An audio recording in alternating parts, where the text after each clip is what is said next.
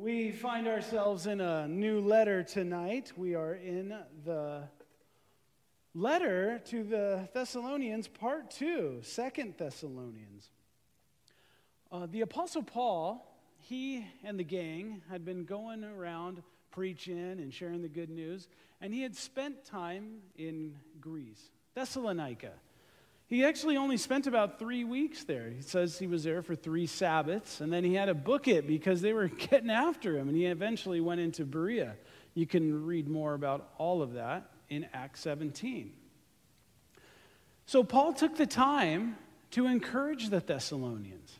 He talked with them about the end times, what's going to happen. He talked to them about their faith and whatnot in the first letter as we'll see, his little band of merry men are still together. So, this second letter, I think, in my opinion, it, it, came out pretty quickly after the first.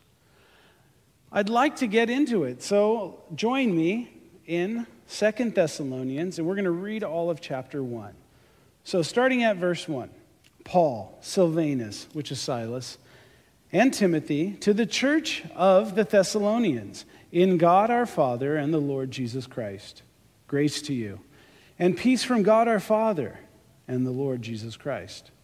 We are bound to thank God always for you, brethren, as it is fitting, because of your faith, because your faith grows exceedingly, and the love of everyone uh, all abounds towards each other.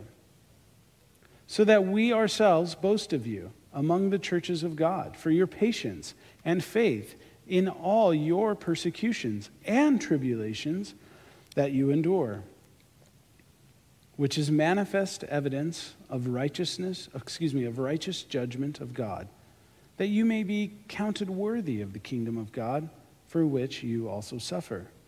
Since it is a righteous thing with God to repay with tribulation those who trouble you, and to give you who are troubled rest with us when the Lord Jesus is revealed from heaven with his mighty angels, in flaming fire, taking vengeance on those who do not know God and on those who do not obey the gospel of our Lord Jesus Christ.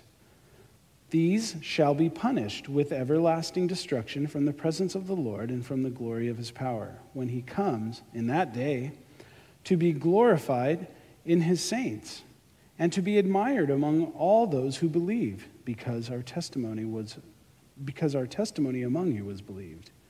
Therefore, we also pray always for you that our God would count you worthy of this calling and fulfill all good pleasure of his goodness and the work of faith with power, that the name of our Lord Jesus Christ may be glorified in you and you in him according to the grace of our God and the Lord Jesus Christ. Let's stop there and pray. Heavenly Father, we thank you for words of encouragement that, that those who are troubled will find rest, Lord. Lord, we wish to see a, we wish to see Jesus, Lord, clear. Draw us closer to you from our Bible study tonight, Lord. Holy Spirit, fill this place in Jesus' name. Amen. Well, the Thessalonians, they had to endure trials. See, when Paul was there, remember I said he had a book town. Well, he was there preaching and teaching and sharing Jesus.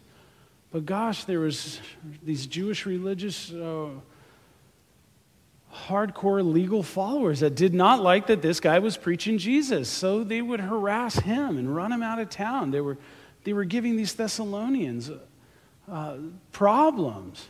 Not, not just them, but it's Greece in the first century. So these Greeks believed and a bunch of different gods, and Zeus and Apollos and all these guys. And so you have this group of, of new believers. They were kind of changing their tune. They were like, no, no, no, we want to believe in Jesus.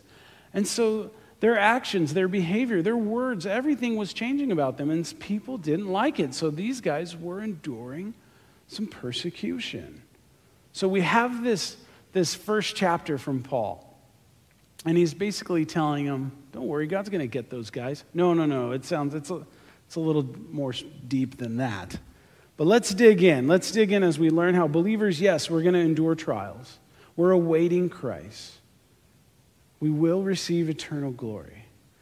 And we're also learning a little bit about what happens to the unbeliever. Okay, join me in verse 1. Paul, Silvanus, and Timothy to the church of the Thessalonians in God, our Father, and the Lord Jesus Christ. Okay, we know who our authors are, right? Paul, Silas, and Timothy. They're still together. I um, want to point out how he addresses the church. Okay, it's the church of Thessalonia, the body of believers, the ones called out. It's the believer, not the brick, that makes up the church, okay? And he says about these Thessalonians that their church, you guys, are in God. That's a great description for any church. If you're looking for a church, I mean, you guys already found one, but when people are looking for a church, you want to make sure they're in God. This is a great, great description for any local church. And in the Lord Jesus. In the Lord Jesus. He tells them, classic Paul greeting, verse 2 Grace to you and peace from God our Father and the Lord Jesus Christ. Grace and peace, we kind of see these as the twins of the New Testament, it's been said. We, we, can't, we can't experience the peace of God until we receive the grace of God. Did you guys catch that? You can't experience the peace, this peace, this rest for your soul, not until you've received the grace of God, the free gift, the blessings that we don't deserve. Till you get the grace of God, you can't experience the peace of God. Okay, grace, as you know, is unmerited favor. Free blessings that you get that you don't deserve. I like to point out that grace is G R A C E, God's riches at Christ's expense. Some people would accuse us of making grace cheap. And I would slap the, no, I'm just kidding. What I would say is it's not cheap. It cost Jesus everything. So it could be free to you and I. Grace, unmerited favor, unmerited favor. And peace, having this calm, this confident soul. Why? Because we're already saved in Jesus Christ. So salvation's not an issue. We already have it because of Jesus. So we can have a confident soul, a, confidence and a peace, okay? Okay, verse 3 We're bound to thank God always for you, brethren, as it is fitting because, of your, because your faith grows exceedingly. And the love of every one of you all abounds towards each other. Bound, bound. It's not saying that he's forced to say thank you. No, no, no. See, Paul, so he couldn't go back to Thessalonia, okay? So he sends Timothy, is what Acts tells us. Timothy goes and brings back news like, hey, they're going through it, Paul, but don't fret. Stop stressing out, Paul, because they're doing great. They have strong faith. In fact, everybody's hearing about the faith in, in Thessalonica. It's amazing. So Paul is like so like pumped about what's going on. He just can't help himself. He's got to praise the Lord. It's not that he's bound, he just realizes that their faith during the persecution and their love was all supplied by the Lord. So what does he do? He goes right to the source. God, thank you so much for what you're doing through these guys. But why did they have to experience trials? Why experience suffering? Well, as you guys might be learning or might have learned, or for our younger audience, you probably will learn, trials, they expand our faith. Faith, that muscle, that, that muscle. It has to be exercised. And trials seem to expand our faith. How will you know if your faith is growing if not experiencing a little bit of trial and frustration, or even a big trial and suffering? Man, it's like God's throwing us some faith weights, working us out. But like with the Thessalonians, He supplied faith, He's supplying love, He's our supply, He's our source. Philippians 2:13 says, "For God is working in you giving you the desire and the power to do what pleases Him. Like faith, like love, like patience, like, man, He wants us to endure. He wants us to keep Him centered and focused, okay? Paul is watching the Thessalonians endure, and he's watching and hearing about their reputation of their faith enduring, their love getting out there, and he's praising the Lord. Have you guys ever like seen something in someone around you or you might have seen someone go through a suffering and you know it was the Lord that supplied all their strength? Like what has inspired you and motivated you in your life to just sit there and just praise God for how he's working through someone? Take a moment in your prayer time, in your devotion time, to just consider Lord, I've seen you work in so and so's life. I've seen you work in my own life. And start praising Him in the midst of all the prayer requests. Did you catch that he kept saying how their love abounded? Their love abounded or increased, right? And so it gives me this thought of this like stream that's flowing. We've been watching the news and we see where the heavy rains have come down and streets are starting and gutters are starting to overflow with water. So this love is like a stream and it's overflowing on the banks. That's what Paul's trying to point out. He's saying, Man, I love how your guys' faith went upwards and your love went outwards. You guys catch that with these Thessalonians? Their faith went up and their love went out. Okay, verse 4. He says, so that we ourselves boast of you among the churches of God for your patience and faith in all your persecutions and tribulations that you endure. He's like, guys, I've seen how much you've rocked it. I'm telling everybody about you. You guys are really going through it, but gosh, you guys, your faith has grown. Gosh, well, I can tell that your patience has grown. Ooh, have you ever heard about when people pay, uh, pray for patience? There's only one way God gives it to you kids. No. Man, patience comes through the storms and trials, it seems like. I'm always asking, Lord, just give me patience while I'm on vacation, putting my feet in the sand. No, it's always, always through storms and trials, because trials expand our faith and patience. But he's so excited about what's going on that he and his, his, his gang of merry men are just like excitedly telling everybody about the Thessalonians. I get it. I can relate to, to Paul. Um, we have a team that is just coming back from Mexico. And I don't know where they went, but when I go down to Mexico with, our, with Pastor Bob, our missions coordinator, we go to this place called Casa, Mi Casa Esperanza. And I brought some pictures to show you guys. So this is uh, one wing of, of Mi Casa Esperanza, House of Hope. And what it is, it's a um, women's shelter so they bring in these abused women that are going through stuff and their kids, and they teach them how to work, and the kids go to school. This is Packinghouse doing a outreach down there for, for teens. Their love has grown and gone beyond their little campus there, and it goes all over Ensenada. These kids are from all bunch of different areas. I see guys in our church up there in the picture, and I see him in the back. So let's go to the next one. Look at this little guy. I love these guys. Okay, let's see some more. All right. Oh, the lady in the back. I was going to do a close up, but I didn't know if I would embarrass her and her husband. That is Gabby, and she uh, helps supervise and oversee the operation down there. She would. She and her husband, Gabby, who's doing worship. Oh, this is people from our church doing uh, uh, lunch and food out there. They, what these guys do is they oversee the whole thing, and I'm telling you, their faith has grown and their love has gone out. Uh, any more, or is that the last one? Okay, I don't know who went down there and taught all the kids how to use a water balloon launcher. It's amazing. I'll tell you that. We've had fun. This is an, yet another amazing game. They're trying to eat cookies. This was from a few years ago because a lot of that little girl, she's probably like 17 now. Um, anyways, we're just playing games, having fun with all the kids. I'm actually taking the junior high and the high schoolers down there in August. Is that it? That might be it. Uh, yeah.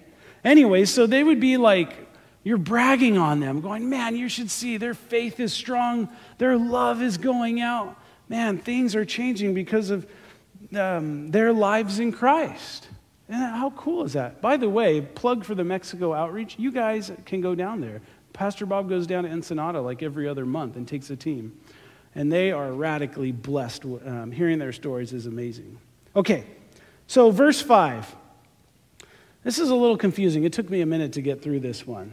Which is manifest evidence of righteous judgment of God, that you may be counted worthy of the kingdom of God for which you also suffer. He says, All this trouble is a clear sign that God has made you fit for the kingdom. All this, that, this persecution, these tribulations, how you've been enduring, it's all proof. It's all evidence that man, God's at work in you. God's at work through you. God's in this situation, and He's working. He's working. There's a common belief that when we're suffering as believers, that God's not with us, or He's absent, or He's late to the party. I can't tell you how false, how fake that information is. He's not late. He's not a bully with the magnifying glass trying to burn us. He's not any of that. He is the same God in Joshua 1 9. Don't be afraid or discouraged. I, the Lord your God, am with you wherever you go. He's still the same God in John 3:16. I love the whole world so much that I gave my only son. I love you, God says. He's the same God that authored Psalm 139 where he says we're fearfully and wonderfully made that he thinks about us more than there are grains of sand. He knit us together in, in the womb. As Pastor Ed would point out, he talks about DNA right there. He knit us together in the womb. Psalm 139, if you need some encouragement. Paul presents a different viewpoint. He's showing that the suffering experienced by the Thessalonians actually demonstrate God's righteous judgment. God's still at work, always. When we go down to sleep, He's still at work, working and doing His thing. Are you going through something? Is, has the stuff hit the fan in your life? Pray. Pray, pray, pray. Pray through persecution, pray through sickness, pray through problems. Ask the Lord, Lord, help. He's there. He doesn't just send you to voicemail, He doesn't ignore you, He doesn't ghost you. He's there for you. Right now, He's there. If you're praying right now, Lord, I need you right now, He's here. He loves you. We need to trust Him. We need to trust God even when it's rough. Paul goes on to say in verse 6 since it is a righteous thing with God to repay with tribulation those who trouble you.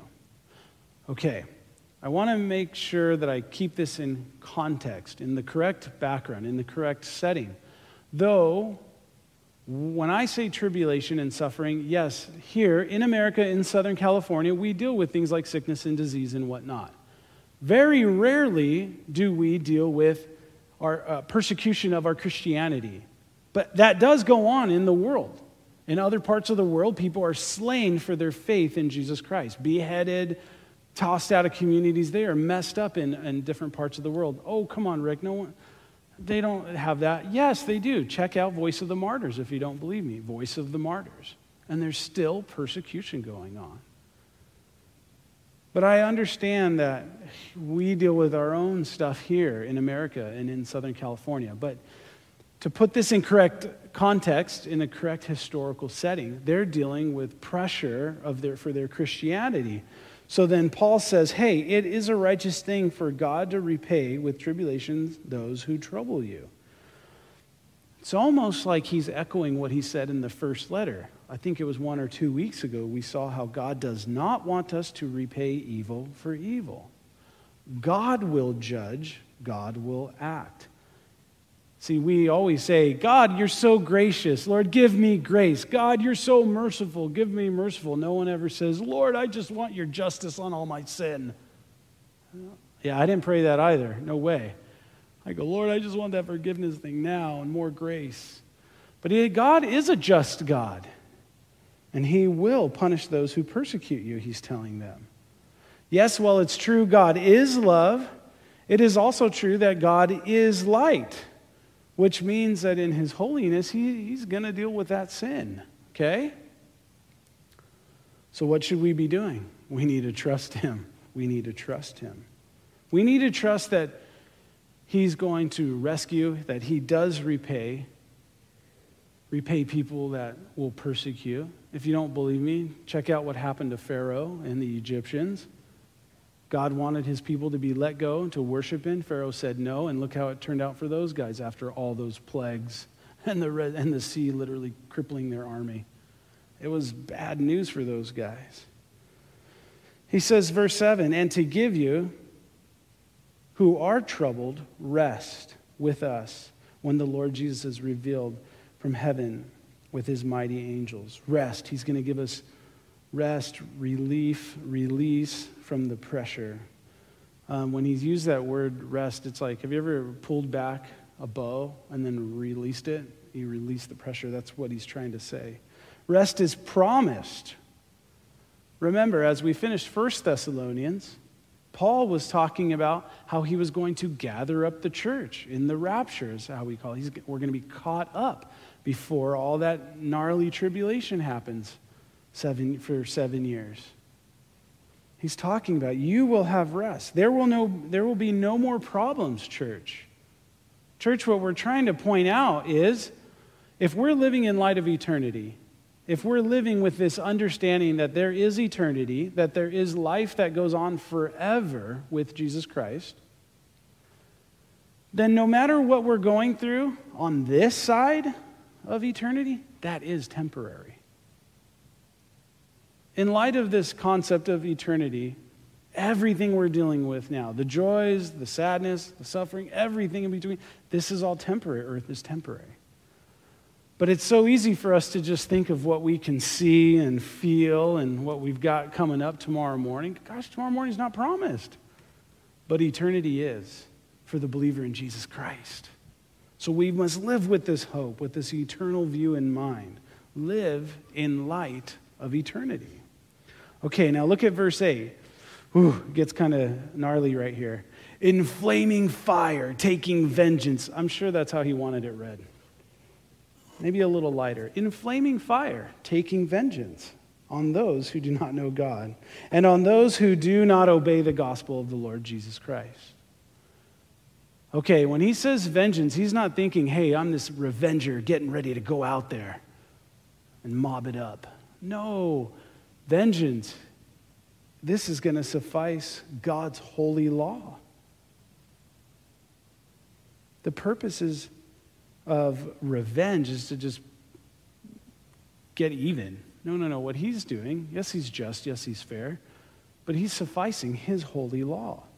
Out of the Living Bible, this verse is translated bringing judgment on those who do not wish to know God and who refuse to accept his plan to save them through our Lord Jesus Christ. Man, this, this punishment is for those who reject Jesus Christ. For God so loved the world that he gave his only Son, that whoever believes will have everlasting life. He didn't send his Son into the world to condemn the world, to judge it guilty, but that the world through Jesus might be saved. He's saying for these people that wouldn't recognize God, wouldn't obey God, wouldn't give him the word obey, uh, it's better if you describe it like um, the people that wouldn't give him ear or listen to, or it also could mean open the door. Who said this? I stand at the door and knock. It's these people who have just totally rejected Jesus Christ. This punishment's reserved for them. I know it sounds scary, but believer, I'm not trying to scare you guys or anything. If anything, Paul's what he's trying to do is saying, hey, this is for those guys. For you guys, you're good. You're already in eternity. Okay? Good job, guys. But he is saying, hey, for people that don't receive the good news of Jesus Christ, this is what awaits them. And what is the good news? He uses the word gospel. It's translated good news. Here it is. You want to know the gospel in just a couple of verses? 1 Corinthians 15. Christ died for our sins according to the scriptures, that he was buried and that he was raised on the third day according to the scriptures. There's the gospel right there. Simple. Just as God said it was going to happen, all in the Old Testament. Jesus died. Three days later, he came back to life. Romans tells us that if you confess, if you believe, and if you believe in Jesus Christ, you would be saved. Punishment here is only reserved for those who choose to reject, to those who choose to refuse or recognize God as God, Jesus as God's Son, that He died.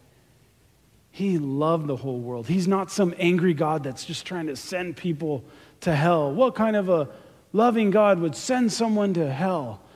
Not this God, because it's not made for people. It says that 2 Peter 3 9, I'm going a little ahead, but it says 2 Peter 3 9 says, God's not willing that any should perish, but that all should come to repentance. Jesus himself said that he, uh, he said in Matthew 25 41, he says, Then he will also say to those on the left hand, Depart from me, you cursed, into the everlasting fire, prepared for the devil and his angels. Jesus says that that was prepared for the devil and his people, his angels not human beings. Because God wishes that none would perish, that all would come to, a re- to repentance. Repentance doesn't mean just feel guilty about everything. No, no, no. It means a change of mind, a change of behavior. He says, I wish that everyone would walk away from their sin and walk toward the Lord. Man. Verse 9 says, these shall be punished with everlasting destruction from the presence of the Lord and from the glory of his power. Here's what he means forever separated from God. That's what scares the heck out of me. Because God is love. God's the guy who loves us, thinks about us, gives us free blessings. When he's the man. He's not the man, he's the good, good father. He's perfect in all of his ways, and He loves you. He's for us, He's not against us. He does cool things like fling planets into orbit and puts a whole bunch of extra stars out there just so we'll look and be like, dang, Lord, you're just showing off today, aren't you? This is amazing. I don't want to be separated from Him forever. You guys, just bringing it a little practical. Look what's happened as we've taken Christ out of our businesses, out of schools, out of culture and society. Chaos, confusion. But with God, peace. Shalom, shalom. Peace, peace. Confident, quietness, calmness in my soul. Man, with God, all things are possible. And I want to be with Him for eternity. That does sound like hell to be away from God forever. Man. This is, I know this is deep stuff. Well, here he goes in verse 10 When he comes in that day to be glorified, all his saints, and to be admired among all those who believe, because of our testimony among you was believed. When he comes, God's going to be glorified, honored, exposed, displayed in the saints. You're a saint.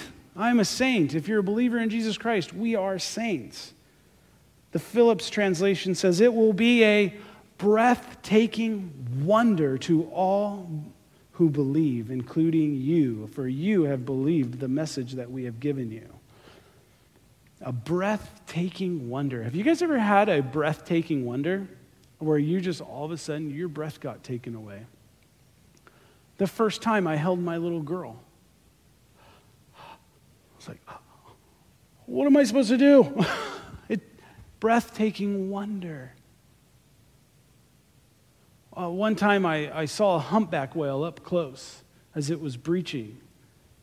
I mean, seeing that, it literally took my breath away. Seeing something 50, 60 feet long that could just swallow me and my kids who were swimming. I mean, it, it was breathtaking, God's design of that animal.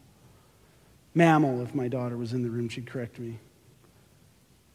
And he says, You who believed our testimony. Let me touch a little bit on testimony. Testimony is when you talk about, you give witness, you, you talk about something you personally witnessed or experienced or heard, right? You see something happen in the community, something goes wrong, we might have you at court, and you start sharing what you personally experienced. You have personally experienced Jesus Christ, Or maybe you've seen God work mighty and do some crazy stuff in your family or friends around you, and you're like, I know that was the Lord. I saw him working. That's amazing. That story is a testimony. And it's not meant for you to be selfish with it. Tell somebody. Because testimonies are powerful when, when, when people are sharing about God. They're powerful. Little pro tip for when you're crafting your testimony please don't take 10 minutes to tell us about your past and then 10 seconds to tell us about God. Reverse that. Tell us all about the Lord and then say, hey, I was a knucklehead, but look what all the Lord did for me. We don't need bragamonies. We need testimonies about God's radical love and work in our lives. Give that glory and honor that should be from his saints, like he's saying, glorified in his saints and to be admired among the, all those who believe. You're a saint. Glorify the Lord, expose him for the world. And maybe you're like, no, I don't want to be on the stage telling all those people. You know what? Tell the people that live next door or down the hall. Model it and display it. Display what God's done in your life. Maybe you don't ever use even words. Uh, St. Francis of Assisi, I say this often. He said, um, Preach the gospel everywhere, and if necessary, use words. You guys catch that? Share the gospel, and if necessary, use words. All right, we're getting ready to wrap up. Verse 11 Therefore, we also pray always for you that our God would count. I'd rather put the word make in there, that he'd make you worthy of his calling and fulfill all the good pleasure of his goodness and the work of faith with power. He says, We keep on praying for you, asking God to enable you, to make you live a life worthy of his call, enable you. Did you know you can't make yourself worthy? You just, not how it works. You can't make yourself and work up this thing to earn God's favor. That's why it's grace, it's a gift. You can't, oh, I got to pray. Oh, I'm going to do this and I'm going to pray and I'm worthy now. Or I'm going to show up for church every Sunday morning, every Wednesday night. It helps if you come every Sunday night, though. No. You just can't work up this stuff. In fact, that's how God designed it. You are saved by grace through faith, not of works. It's a gift, so no one can brag about it. Ephesians 2 8 9. So may God, church, enable you and make you. May God be just totally open and liberal with his gifts, talents, and abilities for you, believer in Jesus Christ. And may he meet those gifts, talents, and abilities with opportunities to showcase his grace and His work in your life and through your life. You guys catch the difference? I can't make myself worthy, but you can be open to receiving God's gifts, and you can be a conduit or an instrument of His grace to others. Like the Thessalonians, our faith grows upward, but our love goes outward. None of that was in my notes, so I'm totally lost. Okay, one more verse. We're there. Verse 12 that the name of our Lord Jesus Christ may be glorified in you and you in him according to the grace of our God and the Lord Jesus Christ. He says, Then the name of our Lord Jesus will be honored because of the way you live. I love that because our lives as believers in Jesus Christ, our lives should reflect our relationship with Christ. got it? Okay. He says, and you will be honored along with him. Okay, this is all made possible because of the grace of our God and Lord Jesus Christ.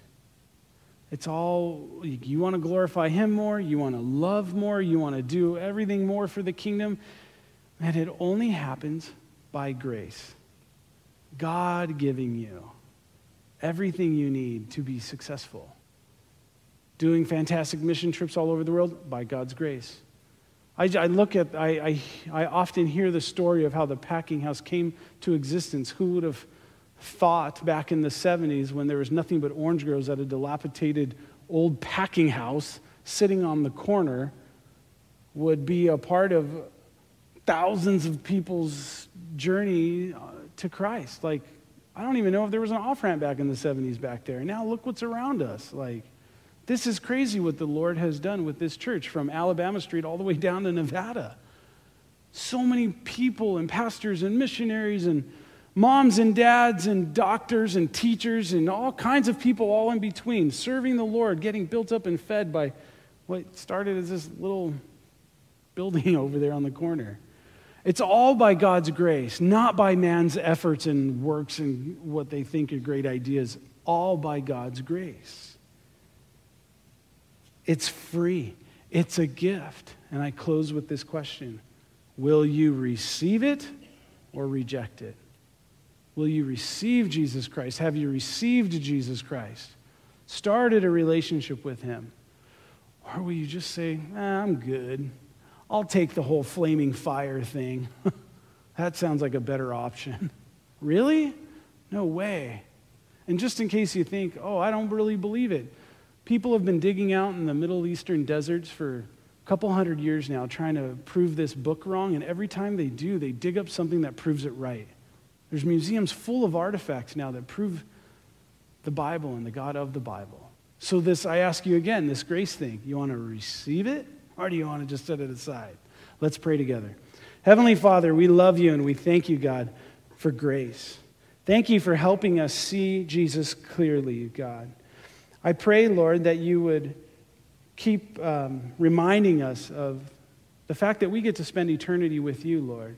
And I, I pray, Lord, that this scary thought of being separated from you would motivate us to share grace and to share the good news of Jesus Christ with others.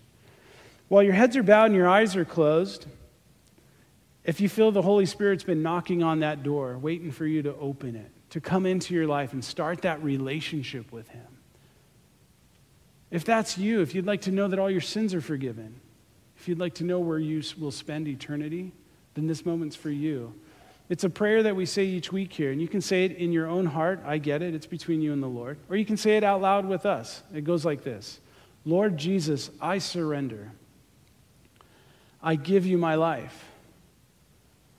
Please forgive me of my sins. Fill me with your Holy Spirit so that I can serve you from this day forward. And all of God's kids agreed by saying, Amen. Amen, church. Hey, church, if no one's told you that they love you today, I love you, Packinghouse. But more importantly, God radically loves you guys. So good night and God bless you.